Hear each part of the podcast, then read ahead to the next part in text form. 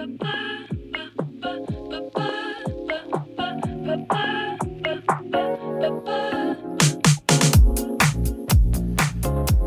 ben Bora Özkent. Bugün 1 Haziran 2021 Para serisinin, Para Podcast serisinin 3. bölümünde beraberiz.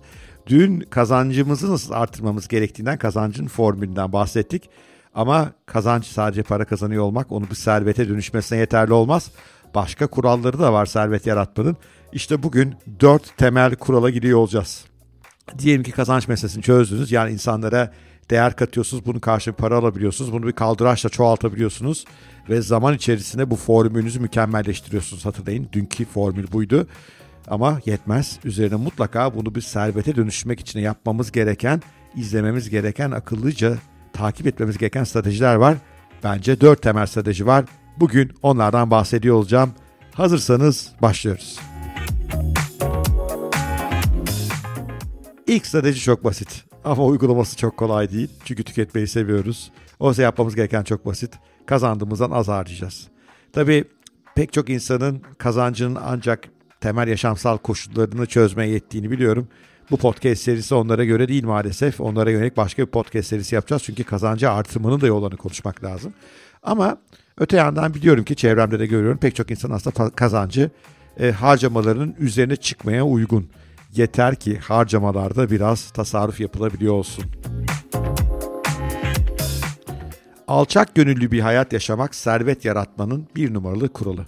Özellikle de başlangıç aşamalarında henüz servet birikiminiz yeterli değilse kazancınızın mutlaka altında yaşamalısınız ve bunun için her türlü lüksten vazgeçmelisiniz. Özellikle de tüketim lükslerinden. İşte şık kıyafetler, şık saatler, havalı bir araba, bütün bunlar servet yaratmanıza engel olan şeyler. Bütün bunlar servet yaratmak yerine servetinizden yiyen şeyler ve bir sonra adımda bahsedeceğim yatırıma dönüşebilecek paranızı azaltan şeyler. Oysa sadece kazanarak servet yaratılmaz. Mutlaka yatırıma para ayırabilmek lazım. Ben kendi adıma oldukça alçak gönüllü bir hayat yaşıyorum. Hiçbir lüks tüketim ürünüyle ilişkim yok.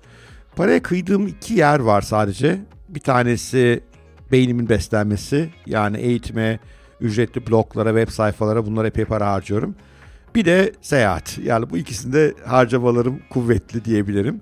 E, eşim de özellikle bizim kaliteli gıda yememize çok uğraşıyor. Onun için gidip işte en doğal organik ürünleri bulmaya çalışıyor. Bu alanlar para harcadığımız alanlar. Onun dışında hiçbir şey yok neredeyse. Lüks bir arabam yok, lüks saatim yok. Hiç bunlar ilgimi çekmiyor, kıyafet ilgimi çekmiyor. Ya bu doğrudur veya yanlış diye söylemiyorum ama servet yaratmanın yolu kazancınızın ciddi bölümünü tasarrufa çevirebilmek. Çünkü unutmayın evet kazançsız, kazanç da sonsuz miktarda büyütülebilir ama çok kolay değil. Kazandığınızın bir bölümünü mutlaka tasarrufa dönüştürmek ilk atmanız gereken adım. O halde birinci prensip servet yaratmak için alçak gönüllü bir hayat yaşıyor olmak. Eğer kazancınızdan daha az harcadığınız alçak gönüllü bir hayatınız varsa o halde kenara açacak biraz paranız var demektir. Peki bu parayı nasıl değerlendirmek lazım? İşte burada da doğru yatırımlar yapmak ön plana çıkıyor. Doğru yatırım yapmak demek paranızın durduğu yerde en azından erimemesini ama tercihen büyümesini sağlıyor olmak demek. Ben bu yönde biliyorsunuz daha agresif yatırımları seviyorum. Yüksek teknoloji firmaları, kripto paralar, bitcoin gibi paralar bunları seviyorum. Ama bunların riskleri de yüksek işin doğrusu. İşte mesela bir, bir iki aydır epey para kaybettik bu işlerde. Sizler de merakla takip ediyorsunuz. Ee, o yüzden bence dengeli bir strateji daha akıllıca aslında. Elbette bir bölüm paranızı yüksek teknolojiye e, ileride çarpanlar halinde büyüyecek işlere yatırmanız lazım. E, bir bölümünü ise belki daha alçak gönüllü yatırımlara yatırmak lazım. Endeks e, fonları gibi e, ürünlerden yararlanabilirsiniz. Türkiye'deki bankaların da çıkardığı pek çok güzel fon var. Ama mutlaka paranızın durduğu yerde değerini kaybetmemesini veya değer kazanmasını sağlıyor olmanız gerekiyor. E, bu çerçevede herkese tavsiyem yatırımcı kaslarını bir miktar olsun geliştirmeleri, doğru yatırım enstrümanlarını seçmeleri, gerekiyorsa bir profesyonelden destek alarak e, kendi yatırım risk profillerini belirleyip buna en uygun yatırım araçlarını seçmeleri ve bunlara otomatikman düşünmeden para ayırmaları. E, benim bütün yatırım araçlarıma ilişkim o şekilde. Biliyorsunuz her ay fiyatlar dalgalanıyor, iniyor, kalkıyor. İnsanın kafası karışıyor, korkuyor, endişeleniyor. Ama bütün araştırmalar gösteriyor ki aslında işte belli endeks fonlarına e, düzenli sürekli yatırım yapıyorsanız, belli hisse senetlerine düzenli sürekli yatırım yapıyorsanız pek korkacak bir şey yok. O dalgalanmalar yine sonu doğru yolu buluyorlar. Ve bu otomatiğe bağlı olmak da her ay o düşünceden beni kurtarıyor. Aynı Hani nasıl işte evinizin kirasını, elektrik paranızı otomatiğe bağlamışsanız benim o yatırım giderlerimde, onları gider demeyelim, yatırımlarımda otomatiğe bağlanmış durumdalar. Sistemden para kendi kendine gidiyor ve bir yatırıma dönüşüyor. O ay belki zarar ediyor, 3 ay belki zarar ediyor ama uzun vadede hep beni doğru yere doğru götürüyor oluyor. O yüzden ikinci mutlaka üzerine durmanız gereken konu nasıl yatırım yapacağım, yatırım yapmadan zengin olmak, servet yaratmak ne yazık ki mümkün değil. Şimdi yatırım yapıyor olmak tamam ama yatırımlar uzun vadede genelde sonuç getiriyorlar. En azından benim yatırım türlerim öyle spekülatif e, günlük trade'leri sevmiyorum. Ama bu durumda da kenarda biraz nakitinizin de olması gerekiyor. Yani ben ona ne nakiti diyorum. Mesela işte Türkiye'de de şu anda acayip şeyler yaşanıyor dünyada da. Bu tip şeyler yaşandığı zaman 3 ay, 6 ay, 1 yıl artık ne kadar ayırabiliyorsanız ben ideali 1 yıl olarak görüyorum. Sisteminizi bozmadan, e, işlerinizi e, bozmadan, yatırımlarınızı çözmeden, moralinizi bozmadan hayatınızı devam edebileceğiniz bir parayı kenara ayırıyor olmanız gerekiyor. Bu da bence yine kazandığınızdan az harcadığınız paranın bir bölümünü buraya ayırmakla mümkün. Mutlaka kenarda 2 ay, 3 ay, 5 ay artık gücünüz ne kadarına yetiyorsa başınızın ağrımayacağı bir nakit yaratıyor olmanız lazım. Bu nakiti yatırımlara ayırdığınız nakitle karıştırmayın. Yatırıma ayırdığınız nakit uzun vade. Ona dokunmak istemiyorsunuz çünkü aniden dokunmak zorunda kalırsanız o haftada işte atıyorum hisse senetleri fiyatları düşmüşse zarar edersiniz. O zaman da servet yaratım bozulmuş olur. Oraya dokunmak istemiyoruz ama bir yandan da günlük hayatta da sıkıntı çekmek istemiyoruz. O yüzden derli toplu bir kenarda paramızın hep olması gerekiyor. Ben buna işte acil rezerv diyorum. Acil rezervlere mutlaka ihtiyacımız var. Siz de kendinize bir acil rezerv limiti belirleyip ne yapıp önce bu parayı kenara koyun sonra yatırıma başlayın. Çünkü kendi tecrübelerimden söylüyorum bu acil rezerv yoksa yatırıma falan başlamak mümkün değil. Yatırıma başladım diyorsunuz ondan sonra o ay bir ihtiyaç oluyor.